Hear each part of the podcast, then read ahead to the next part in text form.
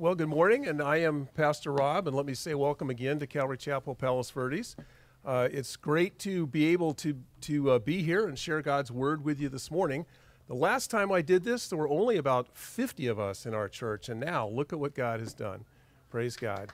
You know, and uh, he, they are so busy thanking other people. I think we need to take a second and thank Daniel and Leah for all that they've put in to make this happen. So it's uh, pretty. You know, every single one of us here is getting to be part of a real movement of the Spirit of God as He is bringing us together in this awesome new church to worship Him, grow in Him, and bring others uh, to know Him through Jesus. And Daniel has started us on what will probably be about a one year journey uh, through the Gospel of Mark. And if you noticed what a fast paced gospel Mark is, I mean, we're only one and a half chapters into it, and look at what we've already covered. We've covered John the Baptist, the baptism of Jesus, the Holy Spirit, the temptation of Jesus, the proclamation of the gospel, the calling of the first disciples, numerous healings, and forgiveness of sin. And one of the overall themes of Mark is that it presents Jesus as a servant. In fact, it is the only one of the gospels which contains that well-known statement by Jesus that you can find in Mark 10:45 if you want to look it up, that the Son of Man came not to be served, but to serve. And that is mostly what we have seen him do so far serve by meeting the physical needs and the spiritual needs of the people through preaching the gospel to them and healing them. And if you're describing or evaluating a servant, perhaps the most important thing you would want to know about them is what they can do and how much they can do and how well they can do it and how fast they can do it. And that's exactly what we've seen so far in the Gospel of Mark and that we will continue to see as we move forward this morning. It's going to be a virtual whirlwind of activity through this book as Jesus moves through the land, meeting the physical and spiritual needs of the people. And there's no reason to think that he has somehow stopped doing that just because the Gospel of Mark has been completed. We can and we should still take our physical and spiritual needs to him today. He even teaches us to do that in the Lord's Prayer, where he says, teaches us to pray, Give us this day our daily bread and forgive us our trespasses.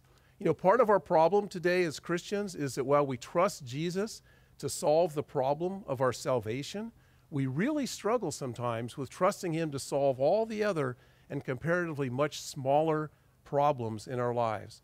Things like healing us or providing us with food to eat or money to pay our bills. You know, our youngest daughter, Katie, uh, had a missions trip to India when she was in high school. And she went to the southern part of India in Chennai, a very tropical area, very, very poor area. And they partnered with local churches in the area to take the gospel out and just do street evangelism. And these churches were so poor, they met in churches with dirt floors, uh, electricity that maybe worked three or four hours a day, battery operated fans to deal with the heat. And they didn't have medicines or anything fancy there. And Katie came home so struck by the fact that the Christian friends she had made there, when they had a fever or when they had uh, a sore throat or they had uh, sore muscles, they didn't have Advil or Tylenol they could go take. What they had to do was pray. And it really struck her that that was the first and the only thing they could do. Now, certainly, Advil and Tylenol are, are blessings from God and His greater grace, but for some reason, we seem to have forgotten the prayer part. And God wants us to take even all those little needs to Him every day because He can handle it. And it's part of how we build our relationship with Him. So, anyway, well, Matthew, as you may know, primarily presents Jesus as King of the Jews and emphasizes his Jewishness and, and messianic prophecies and his kingly attributes. Luke primarily presents Jesus as the Son of Man and emphasizes his humanity. And John primarily presents Jesus as the Son of God and emphasizes his deity. Mark, the gospel we're in, primarily emphasizes this servant nature of Jesus and how, as a humble servant, he came to meet the needs of his people. And that's part of what we're going to see this morning as we find him hanging out again with common people, even scavenging for food like a poor person, and then addressing the spiritual needs of the ultra religious people in his midst. Our section of scripture for this morning is Mark 2 18 to 28. The title of the message, if we had a printed worship folder, would be this it would be Dead Religion versus a Joyful Living Faith. So if you would turn in your Bibles to Mark 2 18 to 28, uh, or find it in the online worship folder we have that you can get by accessing one of the QR codes posted everywhere. And let's read these 10 verses and then talk about what they have to say. So Mark 2:18. Now John's disciples and the Pharisees were fasting, and people came and said to him, "Why do John's disciples and the disciples of the Pharisees fast, but your disciples do not fast?" And Jesus said to them, "Can the wedding guests fast while the bridegroom is with them? As long as they have the bridegroom with them, they cannot fast." The days will come when the bridegroom is taken away from them, and then they will fast in that day.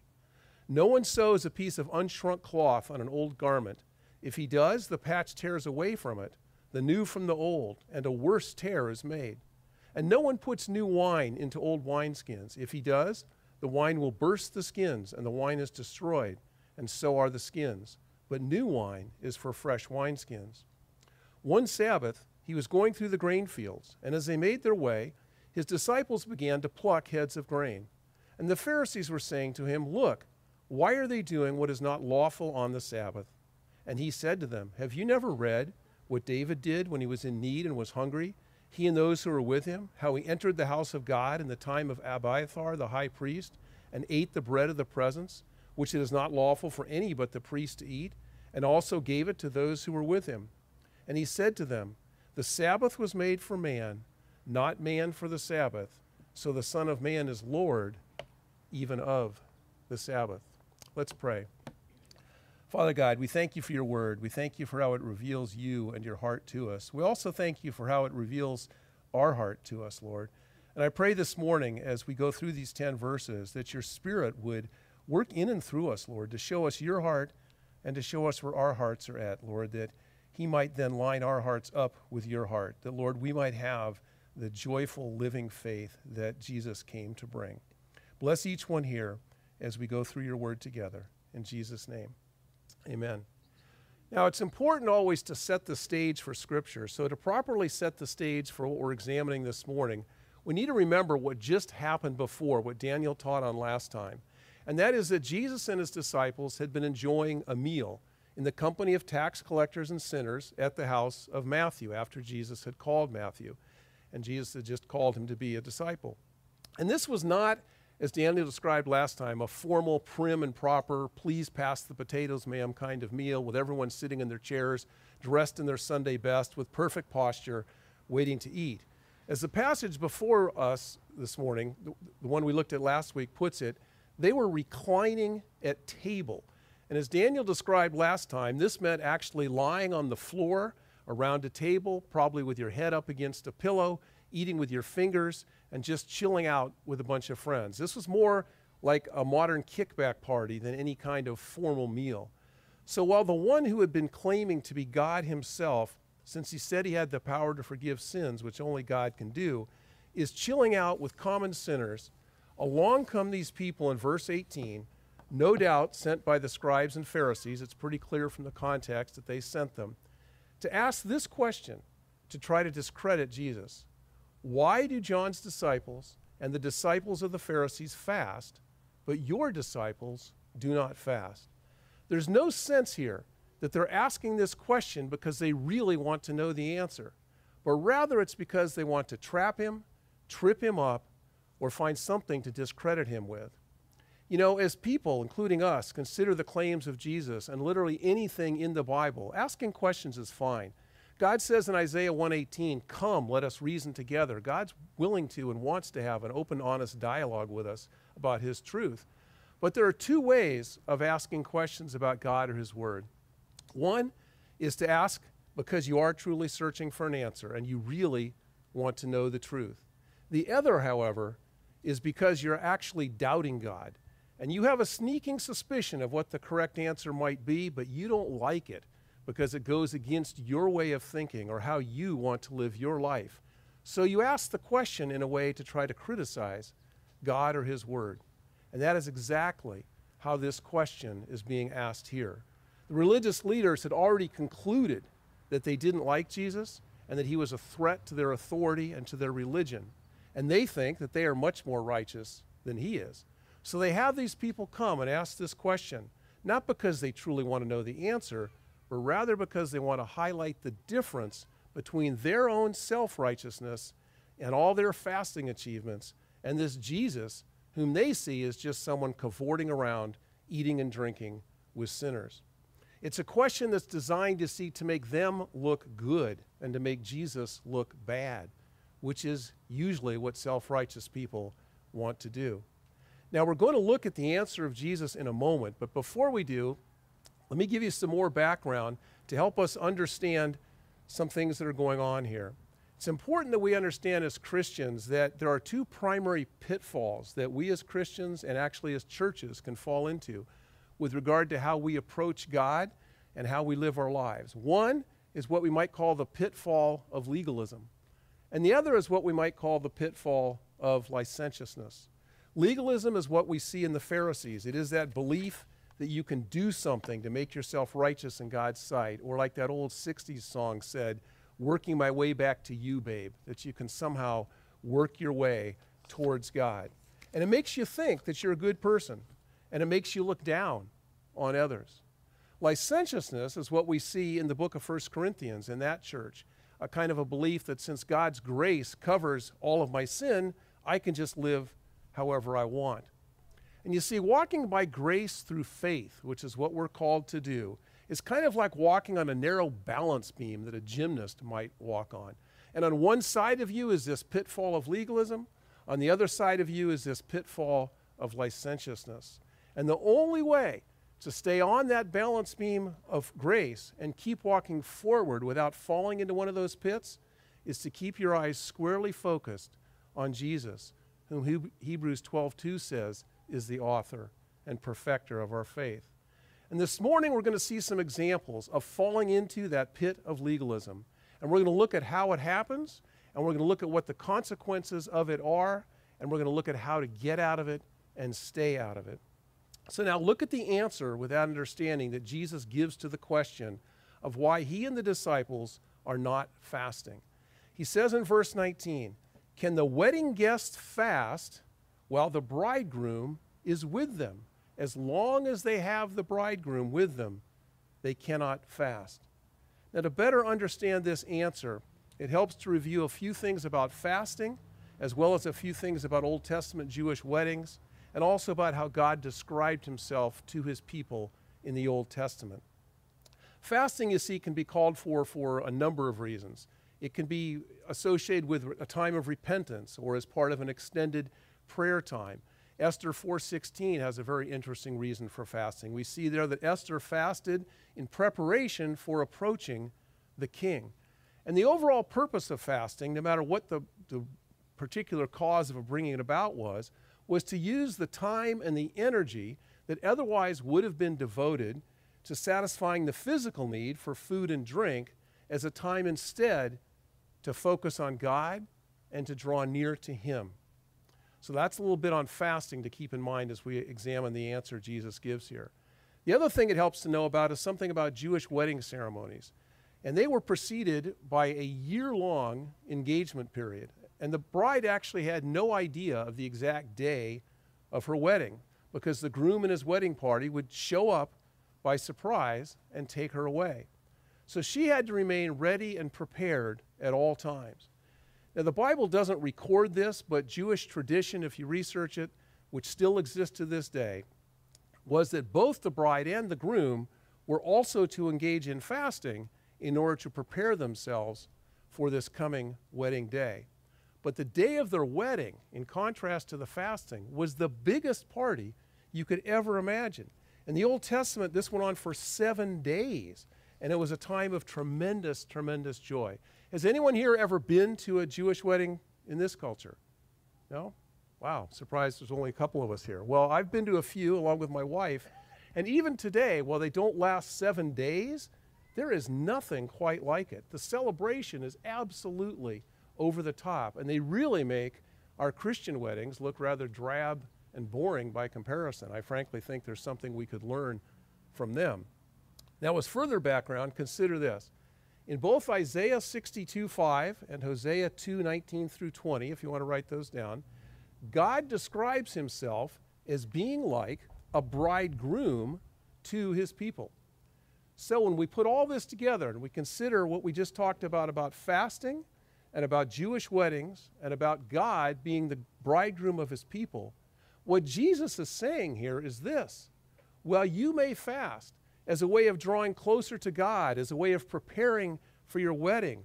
Why, when God Himself, in the person of Jesus, is here as your bridegroom to take you unto Himself, would you fast? God is here as a person, coming to dine with and celebrate with you, as Jesus has just done in Matthew's house. Why would you then sit off in an isolated place, depriving yourself of food and drink so that you could think about a God who is actually right there in your midst? Now, to the well tuned in Pharisee, Jesus was doing something else here. He was actually claiming to be God, as he has done before, because fasting was for the purpose of drawing closer to God, whom Jesus is saying is actually here in the person of himself. And he was also claiming to be the bridegroom that God had claimed to be in the Old Testament. And it was that claim to be God that would eventually get him killed because the religious leaders saw that as being blasphemous. In fact, that's, that's exactly what Jesus alludes to in the next verse, verse 20, when he says, The days will come when the bridegroom is taken away from them, and then they will fast in that day. In other words, he is telling them, Look, this time of enjoying my physical presence will not last because I am going to be taken away from you to go to a cross and die for you. And after I'm gone, then there will be plenty of time to go back to your fasting and to seek to draw closer to me in that way. Now, the physical presence of Jesus here on earth that we're seeing here amongst his followers also represented something else that Jesus said back in Mark 1:15, and that is that the kingdom of God is at hand. You see, God has from the very beginning always wanted to dwell with mankind. That was what he created in the Garden of Eden where Genesis 3 tells us that Adam and Eve actually walked and talked in the cool of the day with God. But sin, you see, shattered all of that because God is a holy God and he can tolerate no sin in his presence because sin is so antithetical to his very nature. And so, as a result of Adam and Eve's sin, they were put out of the garden. That's the end of Genesis 3, and out of that intimate, close relationship with God. But God had promised to make a way back for them and for us into that same type of garden relationship, that intimate relationship with Him through a coming Savior who would pay the price for sin and make us holy so that we could now be in the presence of this holy God forever. And that promise was fulfilled in the coming of Christ to live amongst us and then die for us to pay for our sin and give us His holiness which was something we could never earn or achieve on our own. That promise, you see, was fulfilled by grace, what we call grace, which is God's good favor being lavishly and lovingly poured out on us. The Pharisees, in contrast, though, were trying to see this promise fulfilled by their own efforts through all of their religious observances and all of their rule keeping. That way of seeking the kingdom of God is what Jesus describes down in verse 21 as an old garment, and in verse 22 as old wineskins. And what he's saying there is just as you can't sew new unshrunk fabric over old shrunken fabric because the two will tear apart as the new fabric begins to shrink, or just as you can't put new wine, which is, which is still going through the process of fermentation, the byproduct of which is a lot of CO2 gas, into old wineskins because it will cause them to burst, Jesus is saying here that you can't blend the fulfillment of the promise of God by grace with religious observances and religious rule keeping. The two systems of how man interacts with God are simply incompatible, just like trying to pair your iPhone with a non Apple PC. Furthermore, as Paul would later teach, if you start adding works or human effort to grace as a means of being right with God, then guess what? It's no longer grace. Because grace is a free gift, it is unearned and undeserved favor. It is not a reward for good behavior. And there's nothing you or I can do to earn grace, and there's nothing you and I can do to achieve grace or to keep grace once we have it. And also, if our own good works could in any way save us or in any way make us right with God in his sight, then as Galatians 2:21 says, why did Jesus have to die? His death would have all been in vain. You see, the gospel is not about what you can do for God. The gospel is not about what you can do for God. Rather, it is about what God through Christ has already done for you. Religion, like the Pharisees were all caught up in, and we can get caught up in too if we're not careful, always gives you something to do. But the gospel gives you someone to know Jesus, someone who has already done it all for you. And all you have to do is trust in him. For that is what true saving faith really is all about. Trusting in God to have already, through Jesus and through his death and resurrection, made you and me right with himself. And like a bride, forsaking all others for the sake of her bridegroom, we need to forsake all other supposed ways to God for the sake of Christ. Just like you can't be married and hang on to your old flames, neither can we be Christians and hang on to our old religious ways or our old views and concepts of God or our old views of how we come to Him. So, whether we're trying to reach God or draw closer to Him through New Age crystals, good luck charms, idols, self efforts, ceremonies, rituals, rote prayers, chanting things, or bowing in certain directions, all of those things need to be let go of when we come to Christ. He is to be our all in all. Now, lest we become legalistic too and look down on people who do such things as we've just described, let me ask this question.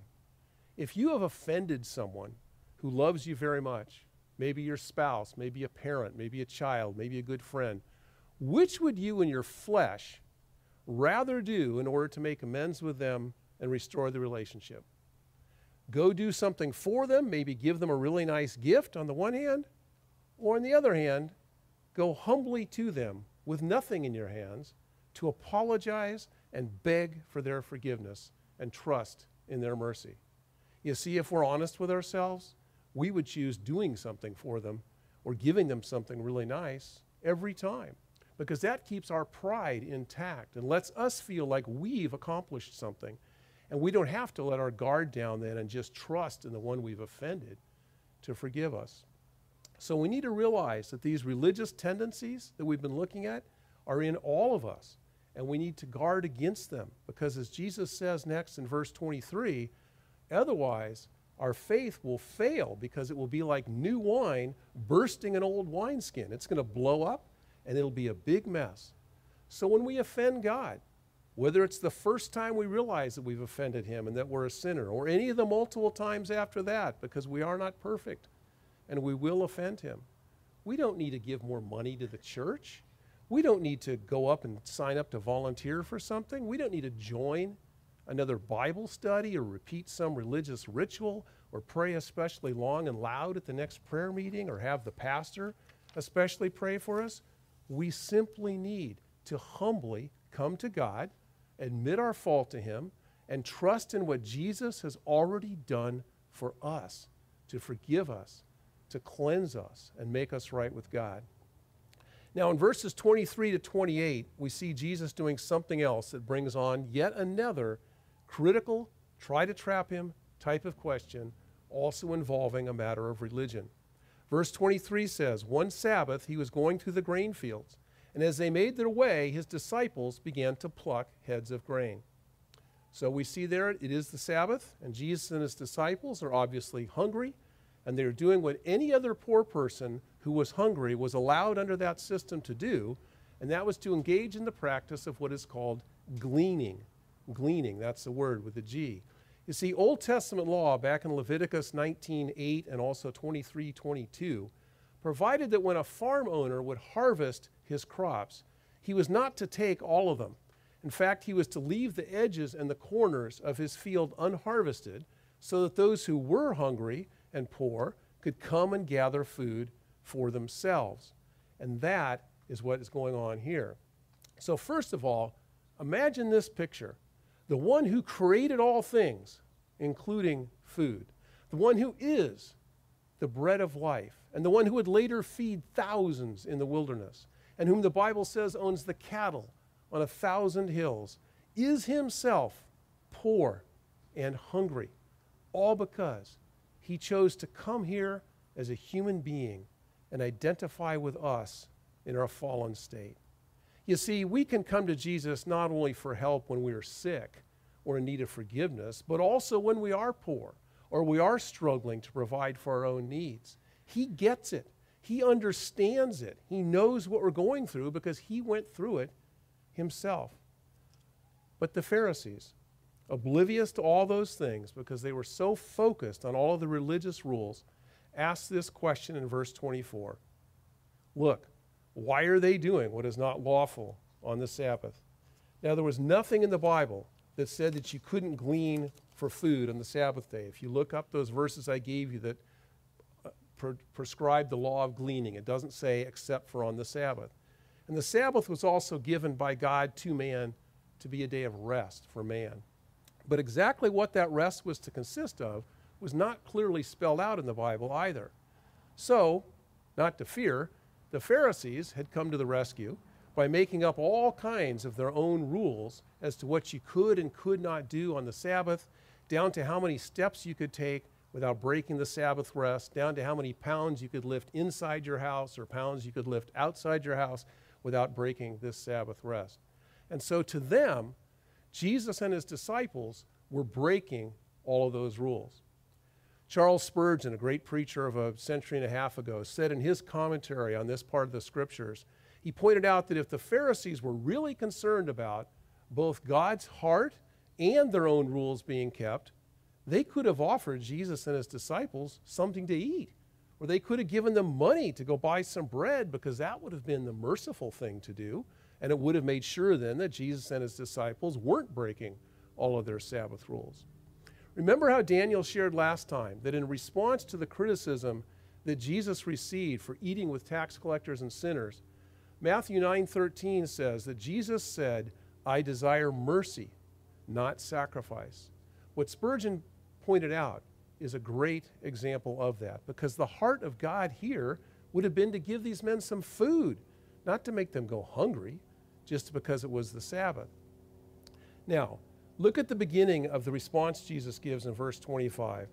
He starts with these four words Have you never read? What a rebuke just those four words would have been to a Pharisee. You see, these were guys who had memorized entire books of the Bible. And here is Jesus challenging them with, Have you never read? And then Jesus goes on to use scripture, which they had probably memorized, to school them by reminding them of a time in the Old Testament, which can be found, by the way, in 1 Samuel 21, when David and his men were running from Saul and were hungry. And not being able to find any food, they had entered the house of God and asked the high priest for food. But all the high priest had was some holy sacrificial bread, which was known as the bread of the presence. And yet he nonetheless gave that to David and his men to eat. So this is a clear precedent in legal terms of how the heart of God was to desire mercy over sacrifice. And that's what Jesus is citing here. Now, think of the irony of this scene. Here we have these guys who had made up all their own rules for how to observe one of God's commands. And yet, here is the lawgiver himself in their midst, the one who gave the Sabbath command in the first place, telling them that they've got it all wrong. You know, you can study the Bible and even memorize the Bible like these men did here and yet still miss the whole point of it if you don't come to it with a submissive heart. The Pharisees, you see, dared to put themselves in the place of God and make up rules just like God does, and it blinded them to the truth of God's word. And we can do that too. I once knew a guy at another church who had literally memorized the entire book of James, but he was an extremely arrogant person, always looking down on others. And you know what? He didn't live out one lick of the book of James, even though he had it all perfectly memorized. You see, we've got to put ourselves always under the Bible, not over it, or we're never going to understand any of it. Now, the other thing that the Pharisees were missing out on here, in both their obsession with fasting and with their Sabbath rules was the presence of God Himself. They were so tied down with their religious rules that they missed out on the presence of God Himself in their midst. They were so restrictive beyond what the Word of God said and their view of God and what they could do in life that they missed the work of God going on in their midst through the coming of their long awaited Messiah. Clinging to all the religious icons and practices, they missed the real thing when he showed up on their front doorstep. They had such a reactionary response to Jesus and everything he did that they missed out on the most profound movement of God ever on the face of the earth the ushering in of his kingdom through the coming of Jesus to earth. And you know, we can still be that way today. The Spirit blows, and we choose to say, oh, that can't be possible. Or that God doesn't act today the way he did back in biblical times. Or supernatural things happen, and we attribute it to natural causes or ministries fail or ministries succeed, and we attribute it all to the planning that was done or the methodologies that were used or to the people who were in charge of it. You see, both fasting and the Sabbath were meant to be pictures of being with God. Fasting as people temporarily removed themselves from material concerns to focus on God, and the Sabbath as they rested and had time to think about God. Yet neither of those were the real thing. They weren't God, they were just pictures of God. So many of these r- religious rules were just a shadow of what was to come. In fact, that is exactly how they are described in the book of Colossians when the problem of legalism is addressed in the second half of chapter 2. And it says this in Colossians 2 16 and 17. Therefore, let no one pass judgment on you in questions of food and drink or with regard to a festival or a new moon or a Sabbath.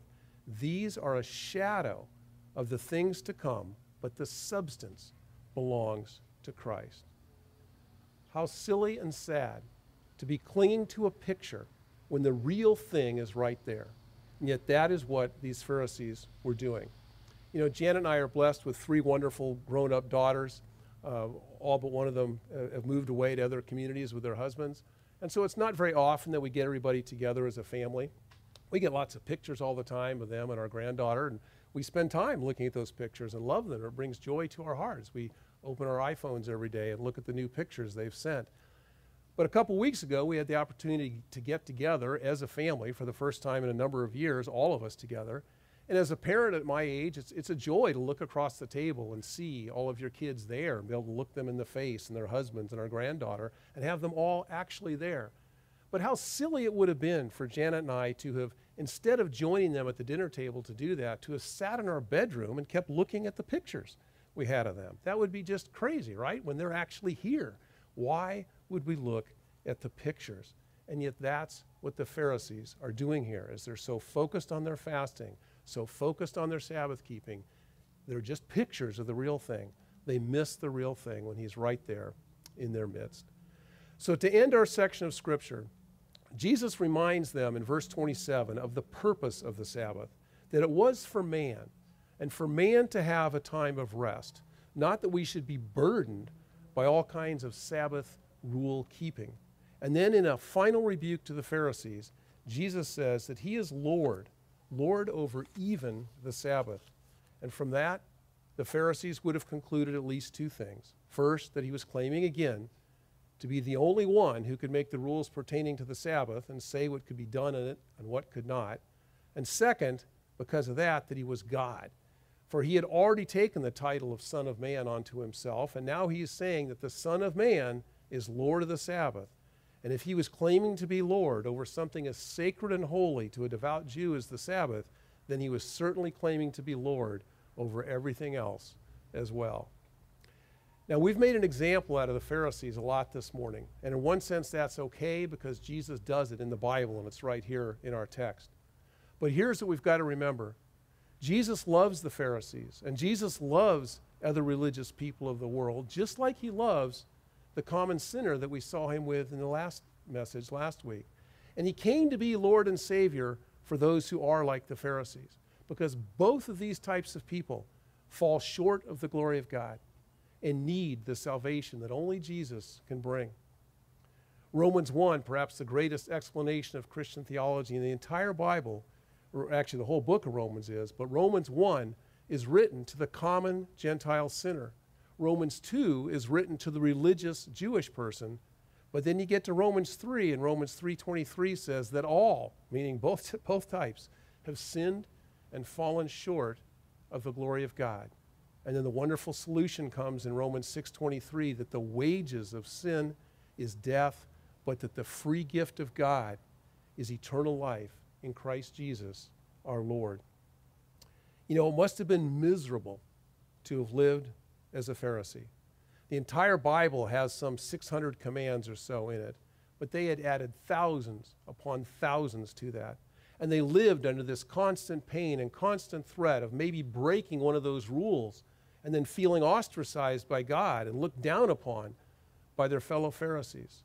And I'm sure that in a crowd this size, there's some of you here today who live like that, who've put all kinds of rules on top of what the Bible says and how you would govern your life and your relationship with God.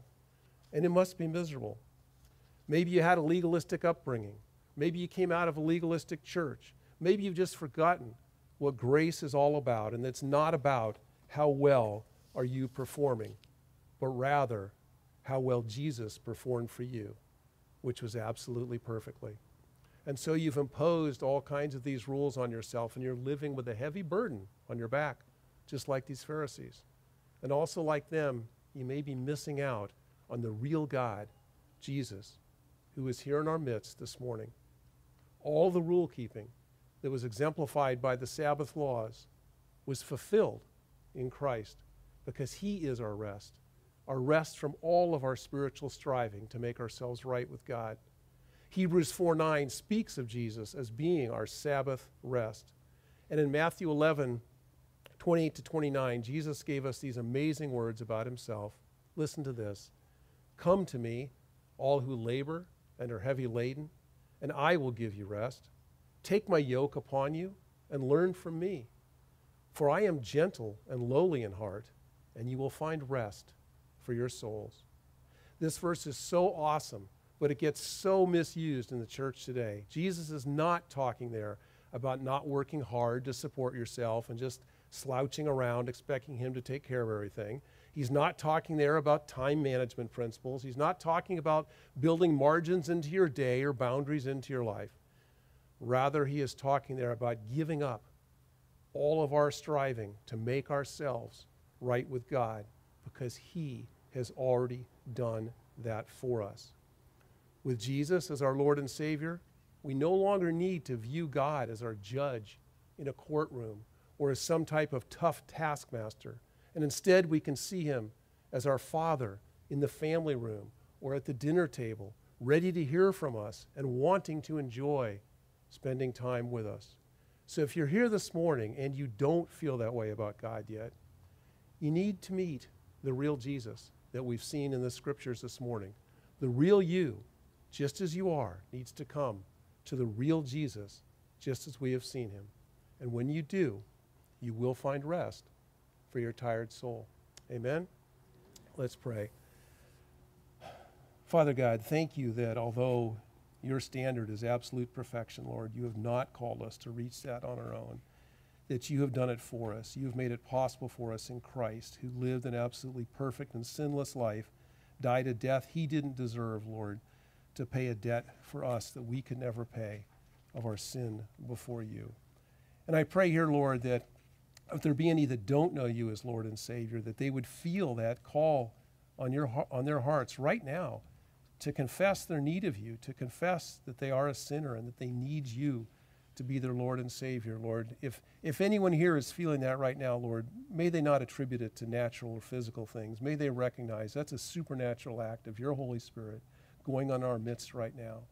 And for the rest of us here, Lord, who already know you, Lord, would you purge out of our hearts any remnants of any legalistic, Pharisaical tendencies in us, Lord, that may be causing us too to be blinded to the real you, or may be causing us to look down on others, Lord, or maybe causing us to see you as a tough taskmaster who we've always got to keep pleased, Lord.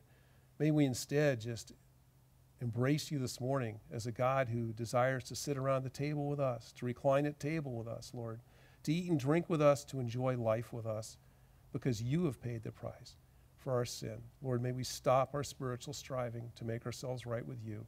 May we trust fully and 100% in what you have done for us. And it's in Jesus' name we pray. Amen.